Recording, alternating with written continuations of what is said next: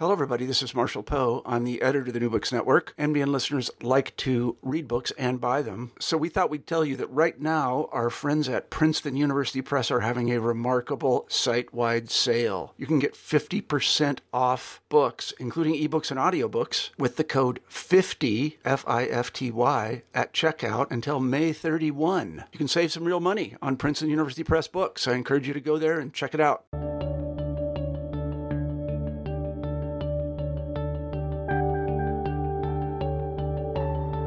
Welcome to New Books in History, a podcast from the New Books Network. I'm Michael Vann, your host, but you can call me Mike. Today I'll be talking with Dr. Kim Wagner, professor of British Imperial History at the University of London, Queen Mary. Dr. Wagner is a prolific historian and quite the storyteller, and the author of several books. These include Thuggee, Banditry and, and the British in Early 19th Century India, Stranglers and Bandits, a historical anthology of Thuggee, the Great Fear of 1857, Rumors, Conspiracies, and the Indian Uprising of 1857, and The Skull of Alum Bheg, The Life and Death of a Rebel of 1857.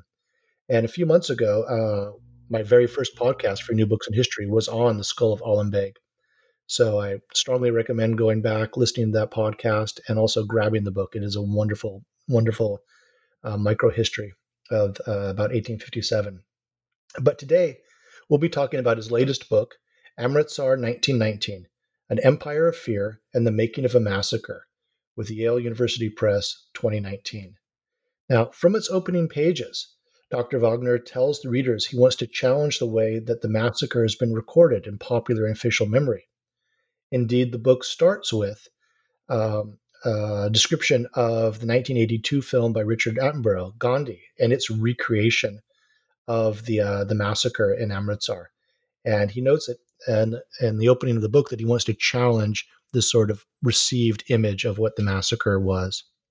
So, welcome to New Books in History, Kim. Uh, hi, Mike. Thank you for having me again. So, yeah, and you're you're returning champion. Um, so, please tell us a little bit about yourself and how you came to be a historian of the Raj and uh, someone who's written several books on violence and on the British Empire in India. Um, well, I've always been um, interested in, in the history of British Empire and uh, sort of childhood fascination uh, with the thugs, with uh, colonial conspiracies and violence, kind of just uh, stuck with me. Uh, and and really, I'm a, nine, um, a 19th century historian, which is why I've written about uh, the thugs and the 1857 uprising uh, and uh, the Amritsar massacre was sort of my first foray into the 20th century, uh, but one that I kind of felt was necessary. Mm-hmm, mm-hmm. Yeah, well, um, welcome to the 20th century. As someone who mostly works on the 20th century, we're we're, ha- we're happy to have you. It's uh, it's Thanks. quite the century. It it it, it ends all right. wow. Um, so um, in in the book, you um, you you discuss uh, obviously the book's about violence, and you you discuss um, the way the role of violence in British uh, British rule in India, and you state British rule in India, in other words, was sustained by the application of exemplary violence, and this became one of the founding narratives of the colonial state in India after 1857. So, can you expand upon that? What was the role of this exemplary violence? How was it a, a tool of governance? And also, maybe you could talk about what's different about violence in the colonial empire than violence within a nation state in Europe or violence within the uh, Chinese dynasty or um, uh, an empire in West Africa. What's what's special about colonial violence? Oh, that's a really good question, and it's one that I am uh, in some ways still working on to elaborate. Uh, because if if you sort of disaggregate uh, the actual uh, components of any kind of state violence, really, uh, they, they do look somewhat similar. Uh, vil- uh, villages have been burned, um, you know, th- throughout history, whether it's been in, in Europe uh, or the extra-European world. Um, civilians have been targeted. Um, the, the laws of war, such as they were uh, have been you know pushed aside and, and, ignored.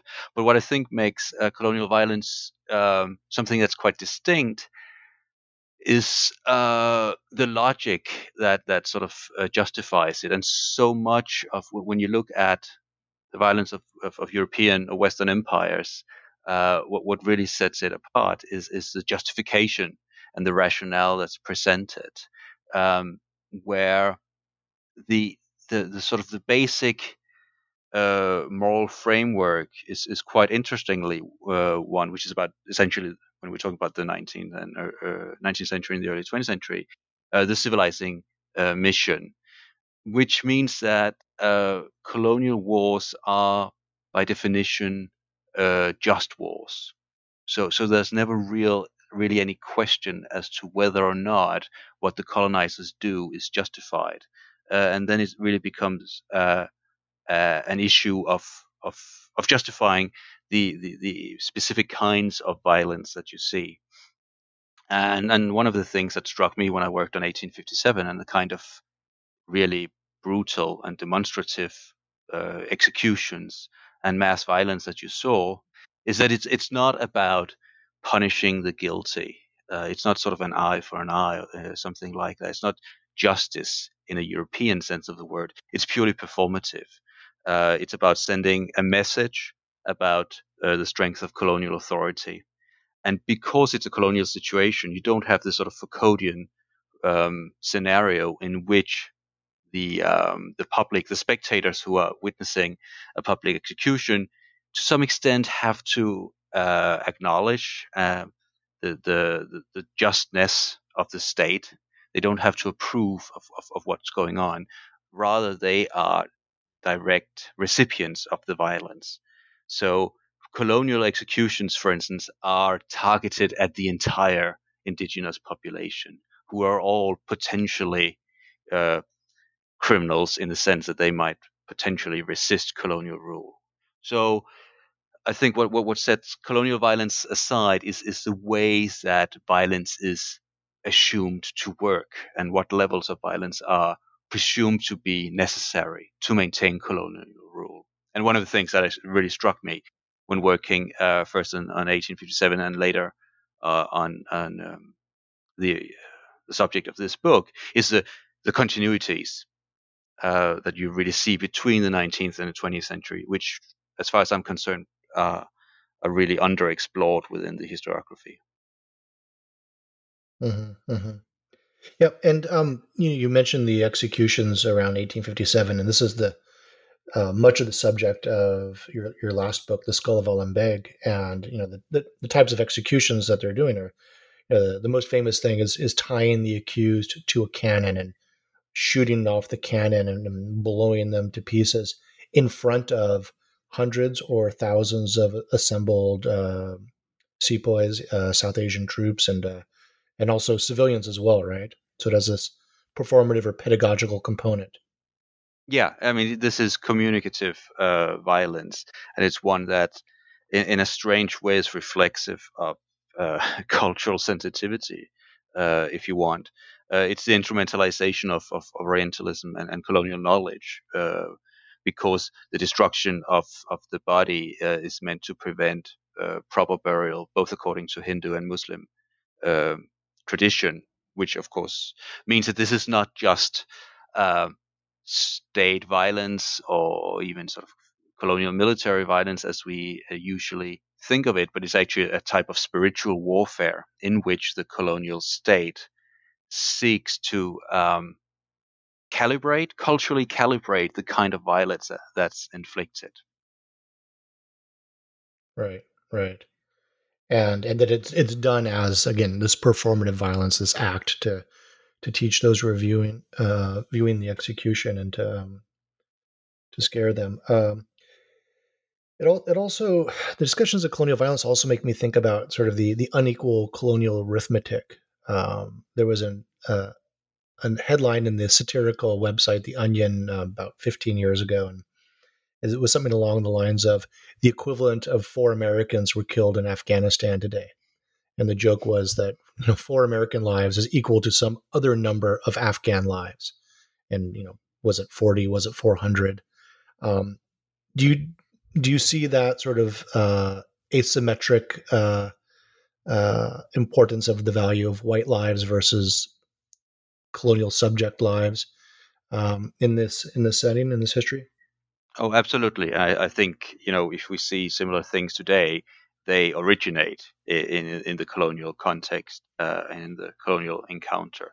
Um, there's I don't want to sort of jump the gun and talk too much about Amritsar, but when you look at the the disparity in, in, in casualties among civilians, it's, it's extremely striking that um, you know a, a, half a dozen Europeans uh, is is an enormous tragedy, while hundreds of of, of uh, Indian civilians uh, is, is is just simply you know uh, unfortunate.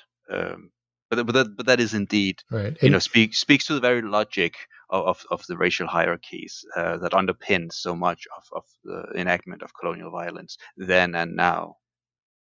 Yeah, and you you argue you argue in the book that those who would see Amritsar as this aberration are ignoring the fact that this is actually the standard practice of colonial violence throughout the empire. Correct? Yes, I mean, if if we think about, uh, I mean, it's it's difficult to write about the British Empire uh, today uh, during sort of an era of, of Brexit and resurgent empire nostalgia um, without uh, making a broader argument uh, about the nature of the empire. And the Amritsar massacre uh, is often invoked uh, sort of in a tokenistic way as yes, you know, there was the, and I, I put, I have this in my book. It's a Daily Mail piece that talks about the occasional massacre, and that's a direct quote. Uh, and so people would obviously talk about Amritsar or mention Amritsar, maybe Bloody Sunday in Ireland, uh, or they'll talk briefly, you know, mention Mau Mau as these sort of exceptional moments when rogue officers went off script and sort of let the side down uh, but they're really sort of the exceptions that pr- prove the rule, presumably, uh, which is about the, the empire essentially as being a force for good in the world. Um, so Amritsar becomes the sort of the, the token bone you throw liberals to show that yes, of course there were, you know, there were some unfortunate incidents, but by and large, we did good uh, when we used to run the world, uh, and that's of course um, politically uh, uh, you know, an, a, a, quite impoverished uh, analysis, but also historically, it, it simply doesn't stand up to closer scrutiny, since the, the very logic that underpinned all these events uh, really tie together both these sort of exceptional massacres with the everyday violence. So the same logic, the same colonial logic that allowed a British soldier to kick his servant to death and get away with it is not that different from the the the logic that uh, sort of dictated these forms of, of performative violence on a much larger scale. And I think that's it's really important to not just focus on the big events in quotation marks, uh, but rather link the exception to the norm and show how they're linked. Because otherwise, you are just talking about a few sort of fluke events, and that's certainly not the case here. Right, right. Now, also in this discussion of colonial violence, there's certain kinds of violence that can be inflicted on black and brown bodies that would not be inflicted on white bodies, either in the in the empire or back at home. I mean, the, there's violence against strikes and uh, and and protests in in England at the time, but these kind of things simply wouldn't happen to white bodies. Correct? Yes, uh, that but that's I mean that's one of the defining characteristics of colonial violence that, that it is defined by uh, what has been described as a rule of colonial difference, which is, as you already alluded to, the fact that um, indigenous non-white people don't count uh, for as much as white people do, but also that they have to be punished uh, or defeated uh, in different ways uh, and and that that really sort of comes back to the notion of, of the violence as being communicative. Uh, that it doesn't really matter who is executed or who is shot when you're putting down a riot. It's it's simply uh, the violence as as an end in and of itself. Uh, because right, since we're yeah. talking about a colonial uh, situation, uh, Western imperial powers are always ruling through coercion rather than consent, regardless of the uh, sort of number of, of local allies who, who support uh, colonial rule.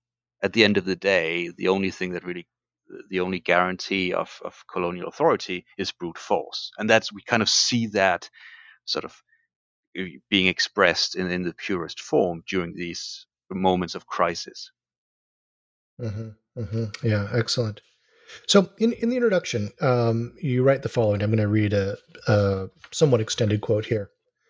In this book, I have sought to show the interplay between a colonial mentality rooted in the 19th century and the contingencies of the unrest in 1919, an awareness of and attention to the various temporalities at play within a single event that I have elsewhere referred to as, quote, thick periodization. The approach I have taken in this book might perhaps be described as a microhistory of a global event. then you continue, whereas most studies of Amritsar focus on its aftermath, its political impact, and the public debates and legal issues it raised, that is, the massacre as a historical watershed, I focus narrowly and unapologetically on how events unfolded at Amritsar during April 1919. In doing so, I have sought to uncover the local dynamics of escalation, which reached their violent climax at Jallianwala Bagh through the different experiences of a range of individuals British and Indian, men and women. So I want to ask you I, I really love this term thick periodization. And what, what do you mean by this? And you, I assume you're playing on Geertz's thick description. And can you sort of unpack that term? Yes. So the Amritsar massacre is usually or almost exclusively discussed within the historiography as the sort of opening shot uh, of the resistance movement in India and the sort of the first the beginning of, of the, the process that leads inexorably to independence in, in 1947. And it's really only as the catalyst that it is considered to be important. Um, so it's in many ways um, the historical analysis of the Amritsar massacre has been overdetermined by what later happens in a sort of a you know conventional teleological fashion, uh, and it's it's for me it was it's really unsatisfactory to read about an event when people don't really care about it, but only kind of they can't wait to get the massacre over and done with and move on to the important stuff, which is about uh, the nature of, of, of, British rule in India and Gandhi and the change of politics. There's sort of um, an, uh, an impatience with the nitty gritty details because what really matters within the conventional analysis is, is what follows, you know, decades later. Uh, and so I kind of wanted to to push aside the the the, the, his, the historiographical status of the massacre and rather look at well, nobody in April 1919 knew that this was a watershed. Uh, nobody knew that you know two decades later the British would leave India. So what happens if we push aside everything? Or you know, obviously we can't ignore what we know, but if we at least sort of pretend that this could have been could have been a blip, and maybe you know the British had remained in India for hundred years. Uh, all sorts of things could have happened. People didn't know that at the moment. I think we, we really lose something in terms of of historical insight because of our own you know perspective, which is obviously teleological. Uh, so that was one thing I was mm-hmm. trying to do. Um, but then the, the, the thick periodization thing uh, is, is is really about the, the reason I even you know ended up writing a book about Amritsar is because of my earlier work on 1857. And there was just so many continuities. And then I started to realize that um, rather than seeing the Amritsar massacre as this sort of post First World War slash Wilsonian moment, uh, really a product of its time. It's, it's, sort of this is when so many books begin. They begin you know 1918 1919 and you know that's the interwar period we have this sort of established chronology um, really it's not it's not the beginning of the end of british rule analytically it makes more sense to look at it as as, as the final stages of a much longer process which for me uh, as, as i argue at least began in the 19th century and when you look at mm-hmm. how the british are experiencing these chaotic uh, weeks and months uh, in, in, the spring of 1919, they're not they're they're they're not uh, thinking about in a, in a very interesting ways. They're not thinking about the post First World War crisis. They're thinking about things that happened in the 19th century. So these uh, what, what I've referred to as a mutiny motif, this sort of deep-seated, almost paranoid colonial mindset shaped the way that British colonial officials and British civilians in India, even after the First World War, experienced which what is the, the, the emergence of anti-colonial nationalism as a mass movement.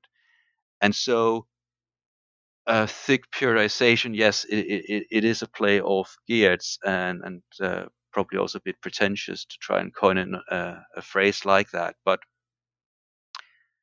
trying to, to to really get to grips at the way that people they interpret the chaos around them through whatever precedents that they invoke. And in 1919, it was events uh, six decades earlier that they were thinking of. So that's that's the you know that that's what I'm trying to to get at with that uh, terminology. Yeah, no, I, I think it's an excellent, a very, very thought provoking term. Um, I also love the phrase "micro history of a global event." Um, can you can you expand upon that? I mean, you, you you said it's it's it's they don't understand it as a watershed at the time, but then you go on to call it this micro history of a global event. So what what do you mean by that?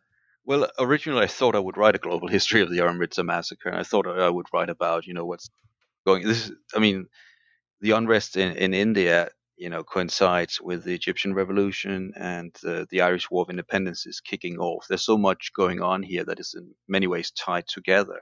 So I thought, you know, clearly uh, a global history is the way to go. But the more I looked at it, and the more I looked at the um, the sort of street level, um, you know, the, the, the dynamic of the riots uh, and then sort of the individuals' letters that were being written, is is no. There are very few references to what else is going on um, in the world at the moment. Uh, and I and then sort of as you start working, I, I researched this for many years, and then you get a lot of time to think about how best to narrate it. I realized, you know, if I could if I could just get the basic facts right and kind of put the reader on the scene at the moment when things happened uh, at the most detailed level possible, uh, I'd be quite happy with that. Um, I think there's something. Um, I mean, this is not the first book about the Amritsar massacre, and I think there is a particular uh, and, and, quite problematic uh, dynamic that happens when when historians and, and, writers they write about big events, well covered events. It's, it's, what I would call the Titanic effect or the D-Day effect. Um, that they never go back to to scratch. You know, when when, when you have you know 20, 50 other books on the subject written before the one you're writing, very few people go back to scratch. Very few people revisit uh, the original sources, and therefore they kind of just build on what is already there. Um, and so, what I really wanted to do was, I mean, I actually deliberately didn't read all the secondary works on the Amritsar massacre till later, and I wanted really to get into the to the primary material in the in the in the sort of most sort of intimate sense, precisely because the mm-hmm. Amritsar massacre has this this particular uh, status both within empire but also South Asian history. Right, right. I mean, it's you know you, you talk about this historical teleology, and it's you know that's an issue for historians but it also has an impact on um, how we understand Indian and, and, British imperial political history. I mean, pe- people have made use of this event for the, the next century at this point, correct? Yeah, and it's it's still used today to bash, you know, just as a throwaway remark. Uh, but it's never understood on its own terms. The Amritsar massacre has mm-hmm. become a metaphor for the empire uh, as um, a, as a morally, you know, deeply problematic uh, proposition uh, w- without any real attempt at, at understanding what happened. Uh, and and so, mm-hmm. so I mean, some some some historical events are sort of so big that we cease to care about what actually happened, and it becomes more like just sort of the the the, the bumper sticker value of of the way that they are invoked. Right. Right. Yeah. Which which leads me to another uh, quote, a little shorter quote that I want to read, and this is very similar to something you wrote in the Skull of Alum Bheg. You essentially give your readers a political disclaimer when you write, quote, My particular take on the events of the Amritsar massacre will not appeal to everyone. And for those who prefer their Raj nostalgia or their Indian nationalist mythology to go unchallenged, there are literally dozens of books that will provide reassuring and politically edifying narratives. This book is not that. So, what, what, how does this book challenge Raj nostalgia and how does it challenge Indian nationalist mythology? Um, I, I, th- I, think the way both the public debate, but also much of the historiography today, is still mired in this oversimplistic balance sheet approach that either the British Empire was generally a force for good and the Amritsar massacre is an unfortunate event but an exception, therefore does not represent anything bigger. It's it's an anomaly. That would be the, the empire nostalgic take on it, which means you you somehow have to explain it away as a fluke, uh, or or the the opposite argument, uh, which you find and which is quite popular, uh, particularly in India today, namely that uh, the British Empire was satanic and and one long sequence of massacres, and it was the massacre itself was carefully planned and carried out because the British were evil racists, and and the I mean they they were to some extent, uh, but but neither of these approaches uh, are really. Uh, I think it's quite self-evident that they're not adequate if we want to understand what actually happened. And I'm still of, um, sufficiently old-fashioned to think that making sense of what appears to be senseless acts is, is what we should be doing. Uh, and I don't I don't uh, I don't really care if if if I um, I hurt people's feelings in that respect. I mean I I I, I I challenge a lot of, of Indian nationalist uh, assumptions and popular assumptions about the massacre as well, because we simply don't have the evidence uh, for a number of things. But um, I, ha- I, have that disclaimer just to, make, you know, to signal that that I, I don't really I don't consider myself to to uh, take sides, um, whereas so many so much of the debate today is about well, you know, was it good? Was it bad? Uh, guilt, shame, pride, these kind of just very uh, emotive and deeply unhelpful uh, ideas are floating around in the debate. Right, right. So you, you touched upon this already, but I wanted to uh, ask you to expand upon this. Um, and that's the, the question of the memory of the mutiny of 1857. And again, as you note um, in the uh, the Skull of Alum Bheg, the, the the memory is so important for the British experience in India. So how, looking at looking at this case of Amritsar in 18 or um, 1919, how are the Britishers remembering the mutiny? How are they remembering 1857, and what what sort of tropes do they fall into? So the the reason why the uh, 1857 uprising uh, figures or looms so large in the British colonial imagination is that you do have these uh, massacres of of, of uh, European civilians, including women and children, and British colonial rule uh, was indeed uh, threatened.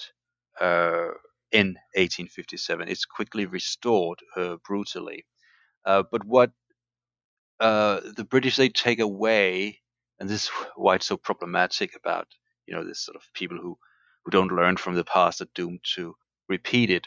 In this case, the British they they take the wrong lessons away from 1857, uh, which is about uh, their hold of India ultimately depends on the uh, application of force as a sort of as, as a backup, regardless of, of, liberal uh, rhetoric, uh, but also a deep-seated fear of indigenous conspiracies. Um, I, I, today actually I just heard a podcast about conspiracy theory in America and how much you know how largely it loomed in the uh, in the era around the American Revolution and, and even before that.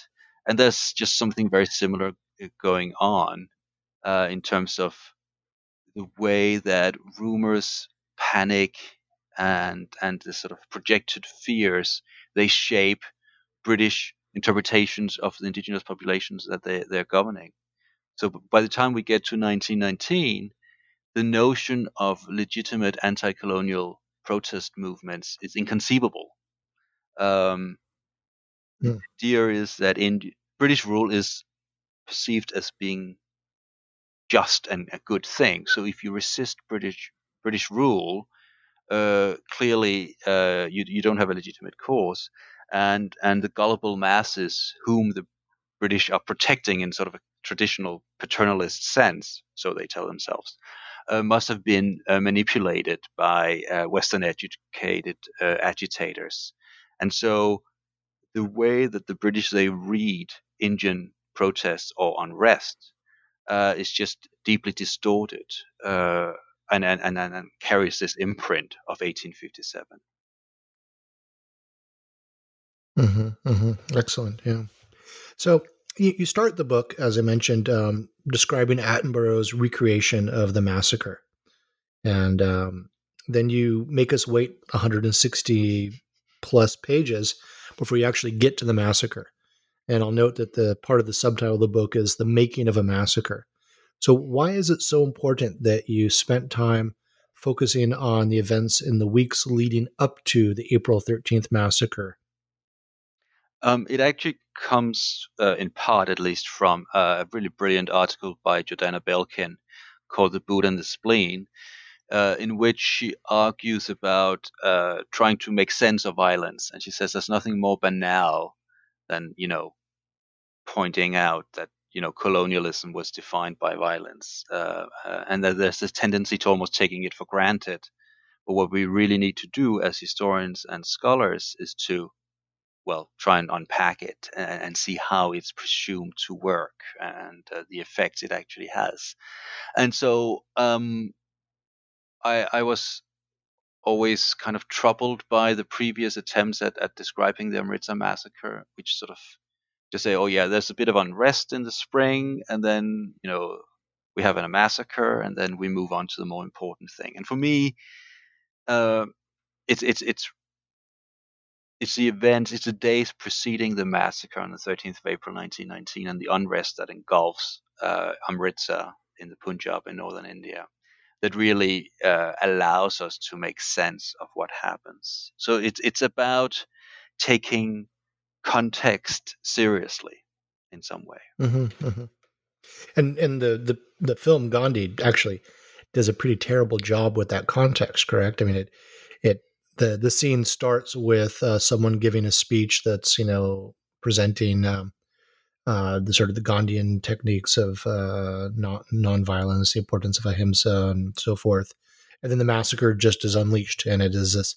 It sort of comes as a bolt out of a blue, correct? Yeah, and and it doesn't have to be. There's there's no reason. There's no rhyme or reason for why it happens. The only thing you can sort of say is, oh, you have this uh, horrible uh, sort of brutal, uh, stiff upper, upper lip, bro- uh, broom uh, mustache, steel-eyed um, Edward Fox representing General Dyer. So he he also embodies right. the violence right. of the empire, you know, as an individual, which makes it an ad hominem explanation for the violence. But also, it requires no reason. So in the Gandhi movie, it's just sort of plonked in there in the middle of the narrative about Gandhi to show that um, the sort of the mobilization of, of, of mass protests against the British and the strength of Gandhi's uh, you know message of nonviolence was such as to provoke a violent British you know response uh, that was sort of irrational and to some extent demonstrated the truth of, of Gandhi's message. Uh, and that's really reducing the massacre to just sort of uh, a sort of a, a brief sort of incident in, in, this in this what I've always referred to this much longer trajectory about the Indian struggle for for independence, and you know that comes to fruition two decades later. Uh, but this assumption that you, you don't actually have to make sense of colonial violence, it just happens because the colonizers are racist and brutal. Um, and it also it also presents this very very easy, easily digestible narrative about villains and victims. And it is of course difficult not to talk about victims uh, when we're looking at something like the Amritsar massacre. Yet again, I would say it doesn't help us understand what happens if we see if we simply issue, see one side as the villains and the others as the victims. Mm-hmm, mm-hmm. So, so what are some of the specific events that happened in Amritsar and in, in the Punjab in the days leading up to April 13th? Um, you, you talk about the Rowlatt Act, uh, also known as the Anarchical and Revolutionary Crimes Act. You also you touch upon uh, the impact of the, the Spanish flu, the the flu pandemic and um, other other forces. So what's what what are the key events and key sort of uh, pressures on the uh, on Amritsar in in, uh, in the spring of 1919? So the end of the First World War uh, does not bring relief. Uh, India has has quite remarkably been ext- the population has been extremely supportive of the British war effort on the assumption that this sort of expression of loyalty. I mean, there's more than an a million Indians who either fight for the British or otherwise uh, serve the British as, as carriers uh, uh, in the Middle, East, in the Mesopotamia and the Western Front as well. And there's huge amounts of resources and money that are actually uh, help, uh, you know, help to you know fight the Germans. Um, and so there's this expectation that that Indian loyalty will be rewarded at the end of the war, and this sort of global disruption of trade, the the, the impact of the flu pandemic, uh, this sort of a succession of, of, of uh, failed harvests and famines. Um, this this all sort of expresses itself in the spring of 1919 when the British, instead of rewarding um, Indian support for the war, uh, decide to continue the wartime emergency measures. And so there are reforms, the Montagu Chelmsford reforms, but re- they're really quite limited uh, and to some extent simply, you know, tokenistic. Um, so there's this this expectation which is, is uh, which is followed up by extreme disappointment, and then you have the British, uh, you know, continuing the wartime emergency measures, which makes them look like um, the, the, sort of the, the, the brutal uh, Prussians that they've just been, you know, fighting and and and um, lobbing propaganda at for four years. Um, and that that really gives rise to uh, Gandhi's mass movement, which protests these uh, emergency legislation. And from British perspective, the idea is that you reward loyal Indian politicians who are re- willing to work within the empire. Nobody's talking about independence at this point in time, but you also retain all these really dr- quite draconian measures, which means you can arrest people, keep them without trial, uh, uh, and you know shut down the press and these kind of things to to keep revolutionaries in check. So so there's a notion of the carrot and the stick, and the idea is that you can uh, deploy them in, in, a very sort of careful way. But of course, it, it's it's it's quite obvious uh, to many Indians at the time that really the British they rather than loosening their grip on, on, on India, they're, they're actually tightening it quite significantly. Uh, but from a British perspective, mm-hmm. protests are not justified. They're not legitimate. Uh, one of the reasons being that there's no real recognition that that Indian nationalism is a legitimate sentiment, or that one could reasonably protest against British rule. So we mm-hmm. see in so spring in, in, in that con- in in that context, there's there's a couple of specific events that happen in the in the days leading up. Correct? There's yeah uh, demonstrations and riots. Yeah, so I mean, you have these for the first time. You have mass meetings of tens of thousands of people meeting, uh, and, and, listening to political speeches and nationalist songs. Again, they're talking about reforms within the empire and something like dominion status. They're not calling for independence. Uh, but the way that the British are perceiving it, and you know, we've got the, the sort of the spy report, Secret Service uh, observers, you know, recording what's happening, uh, and what they see is sort of um, the potential for, for another uprising. I mean, this is not that long after the Russian Revolution, so there is a heightened sense of of of, of uh, well fear uh, uh, in that sense.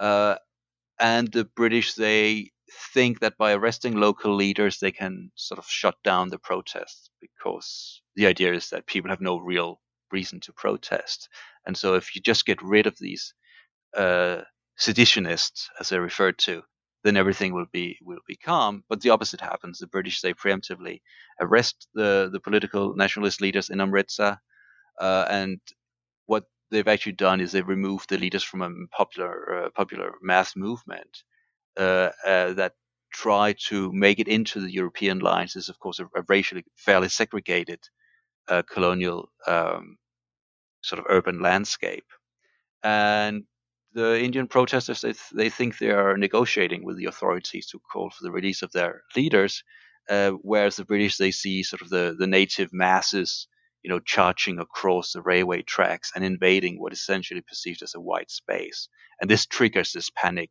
reaction, uh, and so British uh, military and police open fire. Um, and, and kill a number of protesters, and that then that situation then escalates on, on the 10th of April 1919.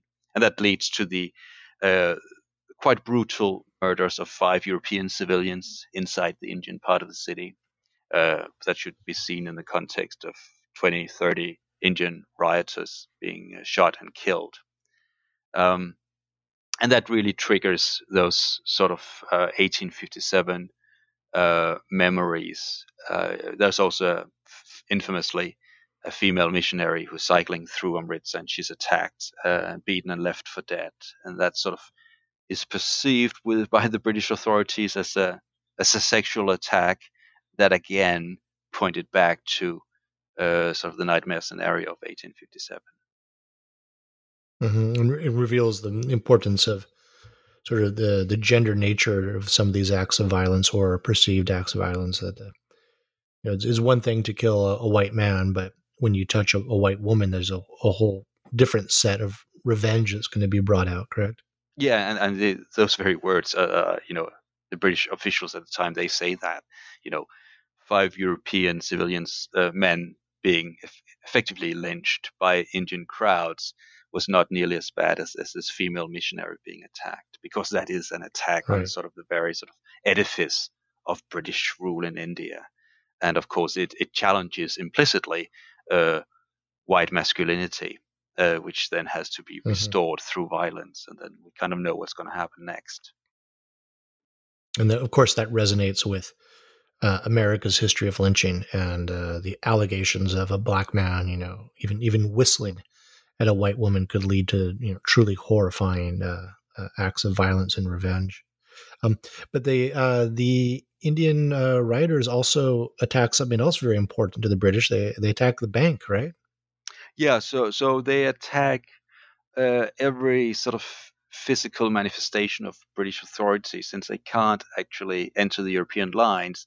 They turn their anchor on the telegraph office, the post offices. They tear down telegraph lines. Um, and attack. Which is something the Boxers did as well. Yeah, I mean, in China, the Boxer Rebellion you, tore down telegraph lines, and then the Indian rebels did in 1857. I mean, it, it's one of the most mm-hmm. obvious manifestations of colonial rule is, is telegraph lines and, and railway tracks and train stations, which of course also looks like it's a pre-coordinated anti-colonial, you know, resistance movement. Uh, but really, it's it's just the most natural thing when we're looking at these sort of moments of colonial crisis, you attack the visible uh, symbols of colonial rule. Another one being churches, of course. Um, and so, so, so, so the, these attacks they're both brutal, but they're also embodied in sort of the symbolism of a challenge to uh, mm-hmm. British rule. And then the female missionary, for instance, she's beaten, but the, the young men who attack her, they take off their slippers and hit her with their slippers, which is a sign of, of, of disrespect. Uh, so we can see the, the logic of that uh, kind of crowd violence. It's like throwing a shoe at the, the white invader, uh, be it be it Amritsar or be it a press conference with uh, President George W. Bush in Baghdad, correct? Indeed. So, in terms of the the massacre itself and the, the British violence inflicted upon Indian bodies, General Dyer is the figure most associated with this violence. Um, what can you tell us about him, and what did his experience in the empire bring? Uh, what what experience in the empires did he bring to the bog in April 1919? Well, other historians have tried to explain that he was a unique character and that he was irascible, he had irritable bowel syndrome, and he was traumatized by his First World War uh, experience, uh, none of this uh, really makes sense uh, because General Dyer was not that atypical. Uh, he had served uh, in Burma in the 1880s. He had been in Ireland for a bit, and he was in in the Middle East during the First World War. He was not a particularly famous or, or, noted officer. But after the, the, the riots that have happened, there is from official hold this uh, idea that something needs to be done, uh, that an example has to be set. And so General Dyer is only the third officer within 24 hours who is sent to Amritsar in order to restore uh, British authority. And the two previous ones are replaced when, when they fail to take uh, drastic measures. Uh, so General Dyer, he turns up with this sort of uh, empire experience, which requires uh, non-white people to be, um, you know, the the, the the the logic is that that the only language you know uh, non-white people understand is is violence, uh, and and it has to be unflinching and quick uh, in order to nip further unrest in the bud. Uh, and so that's what, what General Dyer does on the 13th of April, which is also a large religious festival. So, so Amritsar was, was full of, of, of pilgrims as well. He heard about, uh, he had banned political meetings. Order had been restored, or peace at least. Uh, and he heard there was a, a, big gathering deep inside the old uh, Indian part of the city. Um, and and this is when when the analysis, I think it's it's it's interesting to actually sort of stop and look at the different steps that happens because the way that the massacre itself is, is depicted in the Attenborough movie is, is one of, of peaceful protesters literally quoting Gandhi. Uh, and then you have uh, this brutal uh, colonial officer in a pith helmet rolling up with armored cars and troops and carry out a massacre. Uh, and it, and it, it, it, makes no sense. Um, and that's, you could say, fr- fr- from one um, in one way that that's what happened. But if you actually look at the the uh, General Dyer, he provided five quite detailed accounts of, of his actions and explained it at some length later on. What he saw in front of him was not a peaceful crowd. He perceived it as a, a war situation and he was entering a war zone, which is why he brought armored cars. He stationed British troops all around Amritsar, not in order to surround the city, but rather to extricate him and his men in case they were ambushed. So the scenario that's in front of, of, of General Dyer is something more like uh, Black Hawk Down. Uh, and he, he literally thinks mm-hmm. he might be ambushed by rebels, and he refers to the entire population of Amritsar as rebels. And the moment you realize that, you know, he's not experiencing the actual situation in front of him. What he's experiencing is some kind of uh, paranoid um, re- reoccurrence of the 1857 uprising. Sadly, his actions, you know, make sense within that framework.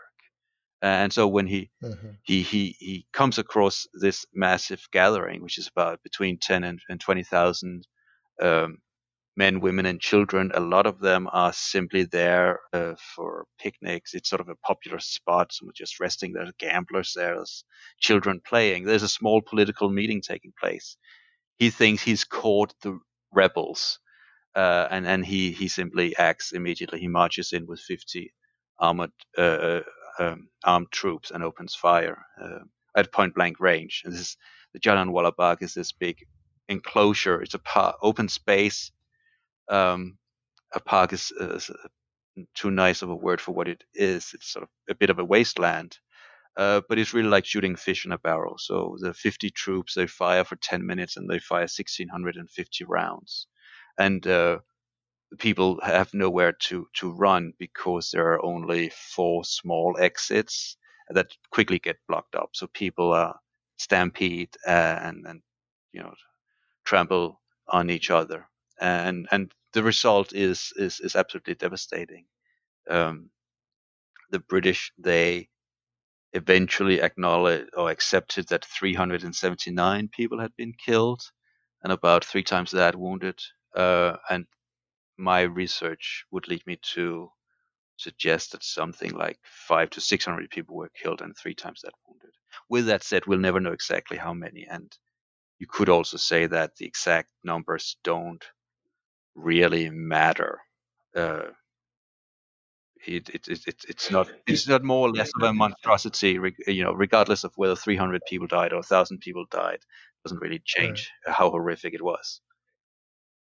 Yeah, it's, it's that's similar to um, the work I've been doing on the uh, the uh, Indonesian's military military's uh, uh, destruction of the Indonesian Communist Party and was it 500,000 that they killed? Was it a million? Was it 1.5 million? Was it 3 million as one one general uh, responsible for the murders claimed? It, when you're when you're juggling hundreds of thousands of murdered people, it, the exact number starts to become irrelevant and actually that the I think that the the vagueness about that number when you've got such mass atrocities um, belies or underlines the point that this was something truly truly horrific. So um, in the in the days following the um, the massacre, uh, you you talk about this in uh, Forces of Terror about April 14th to April 30th. How did how did British repression continue after this uh, the massacre itself on April 13th? Uh, a, a, curfew was put in place, which uh, meant that those who were wounded after the massacre couldn't receive medical help, and a lot of people died from their wounds. Uh, but there's also public floggings, mass arrests, uh, and in the street where this female missionary she was attacked, uh, the infamous crawling order is put in place, which requires all Indian men to crawl along the street on their bellies. And there are British guards put in place who uh, are there for a week and who are basically urinating in the local well, uh, killing pigeons in a nearby temple. Uh, and there are some boys who are said to have been the attackers of, of the missionary who are taken there and flogged publicly. So you have this sort of, um, and these are referred to as fancy punishment because the British are basically doing whatever they feel is required to restore colonial authority, which is basically it's, it's collective punishment. Uh, electricity and water is also shut off to the entire city of Amritsar.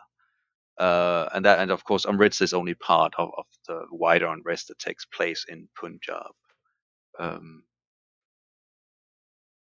and that's that's mm-hmm. re- so it, all all these various measures that follow up on the the massacre itself, and you know, purposely insulting. I mean, the, the your description of um, the curfew keeping people from accessing the hospital that was that was a real um, real eye opener for me. Yes, and and it's and it speaks to the the logic of of colonial uh, violence, which I think is is not calculated. When General Dyer is asked about it, you know, he, he said, well, if, if people wanted medical aid, they could just ask for it. He said, well, he, he had actually enforced the curfew right after the massacre, making it impossible for people to receive aid. And I don't think it was this calculated uh, evil mindset. I think it was complete callousness and indifference to Indian suffering, which speaks to a sort of a deep-seated, you know, kind of of of of, of uh, well colonial mentality, which where racism plays a large role. And of course, none of this was would, would be conceivable uh, if the enemy, in inverted commas, had been white. I mean, even in Ireland and the sort of the, mm. the, the, policy of, of reprisals that takes place in the years in the following years, none of that gets gets anywhere near what happens in, in India in 1919. Yeah, yeah. So I wanted to ask you about how the rest of the world came to know about the massacre and, and the general reaction. And maybe you can also talk about the Hunter Commission, which was the official inquiry into the massacre and what it was able to accomplish and what it was unable to accomplish. Yeah, so because martial law is is enforced, uh, it means that there's a complete shutdown on press. So actually, nobody really knows what happens, uh, and and and it's only piecemeal that news escapes from Punjab. So actually, Indian nationalists, including Gandhi, undertake their own independent investigation, trying to find out what has taken place, and that kind of forces the British to actually try and find out what happened. So there was there was no uh, interest really from official hold to find out how many people have been killed. That's something that they, they, they tried to find out months later when they were forced to it because Indian nationalists were actually able to to release and, and inform the press uh, outside of Punjab about this. So the news, sort of the details of the massacre, don't reach London until December 1919 uh, which is quite remarkable when you think about it.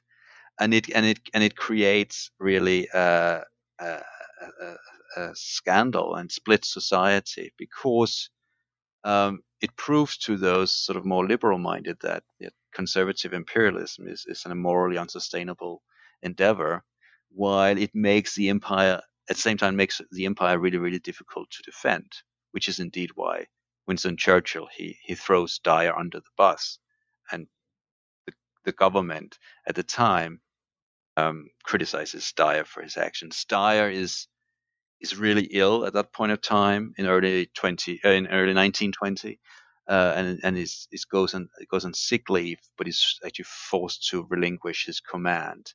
Um, and and he's got widespread support from um, the conservative press and a lot of conservative politicians. Uh, I, but uh, he he has to resign from the army, uh, and so he, he loses part of his pension. But that's that's as far as it goes in terms of him being actually punished. But in many ways, the debate about the massacre uh, really becomes a, a, sort of a proxy debate about uh, Ireland, which begins to to consume British politics, uh, but also the future of the British Empire. Uh, and so already at the time it, it became this event uh, that, that, that signified something else than than than sort of the the actions themselves and what people had done. And Dyer be, becomes this this guy who's he's the only one who's ever in any way really um, uh, seen to be responsible for the violence, although he's by no means unique. I mean, it's one of the things I try to to argue in in the book that there there are talks about um, bombing Amritsar from the air with airplanes before Dyer even turns up. Um, so I mean, he's not, and and you find other British officers who who who literally say the very same things that that Dyer did. So the very idea that he's somehow so he's, he's far he's far from an aberration. Yeah, you know, and I mean, it, it, I don't I don't see how that that notion could could ever be you know sustainable because he's it's almost mm-hmm. like he's quoting from you know Callwell's Small Wars, the sort of military manual of, of colonial warfare, when he talks about setting an example, uh, striking hard, and don't showing weakness in the face of natives in inverted comma. Um, and you could say to some extent, it would be nice to say that it was sort of the last gasp of a colonial mindset, and that after you know the lessons learned from the Amritsar massacre points towards a sort of more humane counterinsurgency strategy uh, that sort of takes us past the Second World War into the wars of decolonization. But that's of course not true. I think um, the, the, the euphemisms are changed a bit, uh, but but the perceived necessity to inflict this kind of violence actually never goes away. Mm-hmm. So uh, General Dyer has official sanction, gets something equivalent to a dishonorable discharge, withdrawn from um, from India, sent back to England, loses part loses parts of his pension. But he's you mentioned the conservative press has a lot of support for him, but also uh, the British in India, and also many in the British civilian population at home. What do, what do they think of him, and how do they respond to him? Well, he is, and this in some ways uh, has some parallels to what's recently taken place in the U.S. in terms of uh, President Trump's pardon of of, of uh, war criminals. Um, he is yeah, this is the, the SEAL officer. Yeah, yeah. and others. Um, but General Dyer is seen as a brave soldier who did his horrible duty, but who was thrown under uh, the bus by liberal armchair politicians who put him in a dangerous position or situation in the first place. Uh, and so you have this outburst of popular support, and uh, a quite substantial sum of money, twenty-six thousand pounds, are collected uh, through pub- public uh, funds uh, or public do- donations to him. Um, women, English women in India, they collect money and sort of describes him as he saved them from the outrages of 1857 recurring. And that's when you can really see how this is really it's not about the unrest in 1919 and the political turmoil and the rise of Indian nationalism as much as, as it is about this sort of 1857 as, as a nightmare scenario that still drives British perceptions of, of Indian unrest. Uh, the kind of uh, the Morning Post, the ultra conservative newspaper that that organizes the collection for Dyer, they publish the names of the people who donate money, and it's sort of, some people donate one pound, two pound, fifty shillings, stuff like that. But the the, the pseudonyms that they write under is, is always something like someone who can't forget 1857 or somebody who served in the empire.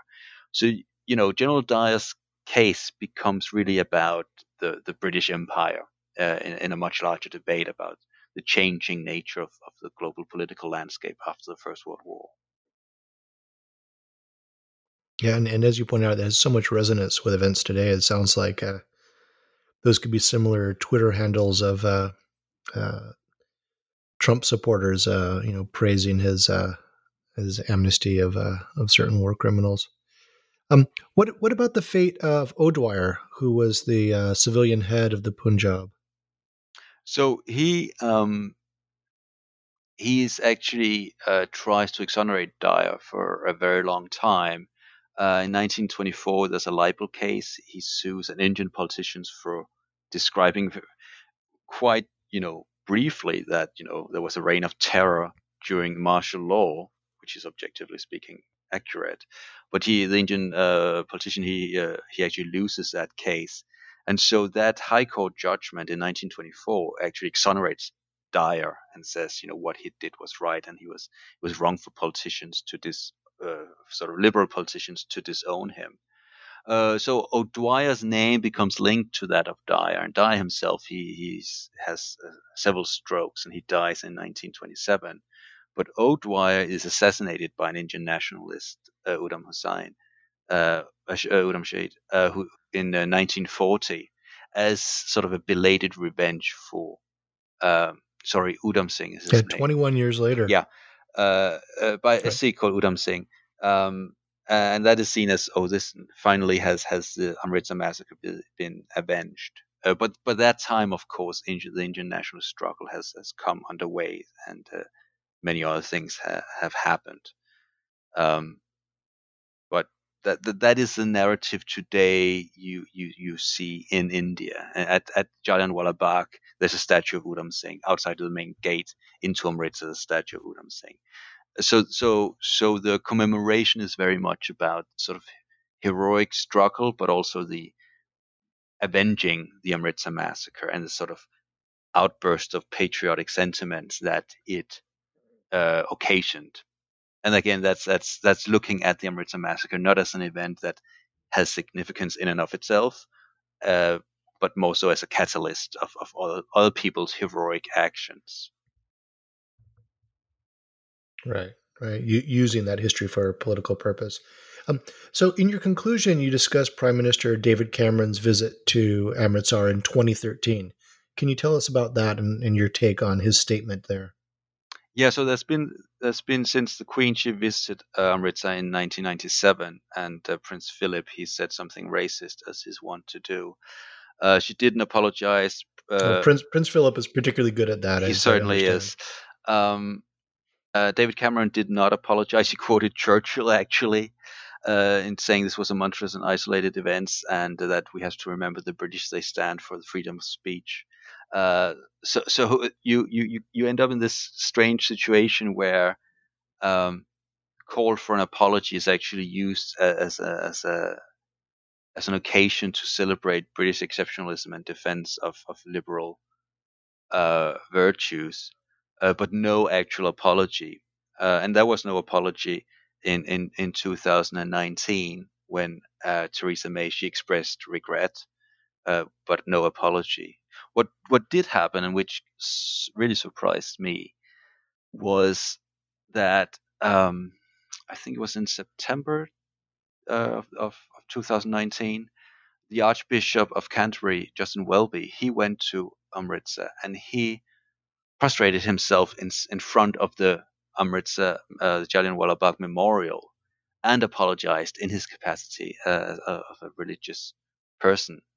Uh, and so I actually thought that was a far more uh, meaningful gesture because historical apologies are really political rituals, uh, and and uh, I find it hard to see anything good coming from a conservative politician, British politician today, uh, making some kind of circumscribed non-apology uh, at, at, the memorial. Um, but of course, that that that's the issue of an apology divides opinions quite quite a bit. All right, you're not holding your your breath for Boris Johnson to deliver some eloquent words uh, of healing. Well, I mean, the question is whether you would want him to. I mean, he he'd start quoting Kipling if he ever turned up at Amritsar, uh, and I think sort of the backlash would potentially be quite disastrous. Uh, so no, I'm not holding my breath. Okay. So um, you end the book uh, with an epilogue that talks about the memorial site in Jallianwala uh, today. Um, and you mentioned this previously, but what's your, what's your critique of the memorial that's there right now? It's not a critique as much as uh, almost a, a, bit of a, sadness that there, that the historical event has almost been completely effaced. Uh, there are some bullet holes left, uh, but what you really see celebrated there is this nationalist myth of heroic sacrifice uh, and and and uh, there's topiary soldiers there if if you want to sort of gauge the the uh, sort of this the somber atmosphere that's invoked by the park itself. Um, but but it's it's the, the, there's a gallery of, of, martyrs. I mean, this is very much the language we're talking about. There's, there's a sign when you come inside the, the, the park that says this ground is hallowed by the mingled blood of 2,000 Hindus, Muslims, and Sikhs. So it's, it's very much sort of a, a post 1947 secular nationalist narrative um, that that's being celebrated. Uh, and that's just very, very. And they use the number 2,000. Yeah, I mean, I mean the the numbers. You know, I mean that's one of as a as a as a historian. Uh, you know, it it I find frustrating how little the max uh, the facts they matter uh, at the very site of the event itself. I mean, there's something called the Martyrs Well, where there's a sign that says 120 bodies were pulled out from this well, people who presumably fell into the well and drowned during the massacre. And I've, I've looked at all the records, and the Indian nationalists at the time they describe one or two people falling into the well. So these are just the kind of obvious sort of myths that that grow up uh, or that emerge at sites like this. Uh, so I mean, really, what, what I wanted to indicate is that we we have to recognize that that these big historical events uh, don't simply happen; they're they're constructed afterwards, and and to some extent, you can say the narrative of the Amritsar massacre that you find today is, to some extent at least, an invented tradition.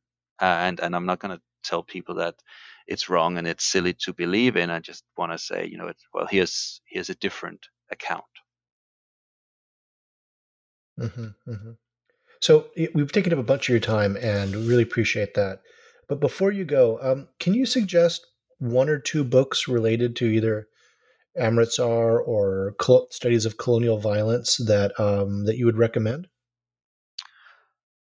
Well, I mean, this is this is a bit awkward, uh, but I would highly recommend your work. Um, you've oh. written an absolutely brilliant. Uh, no, this isn't awkward at all. This is delightful. Go on. Well, but I mean, your work has been inspirational for me, um, and so uh, you, you, you got a couple of absolutely brilliant articles uh, on um, fear and loathing and Hanoi and of pirates, postcards, and beheadings.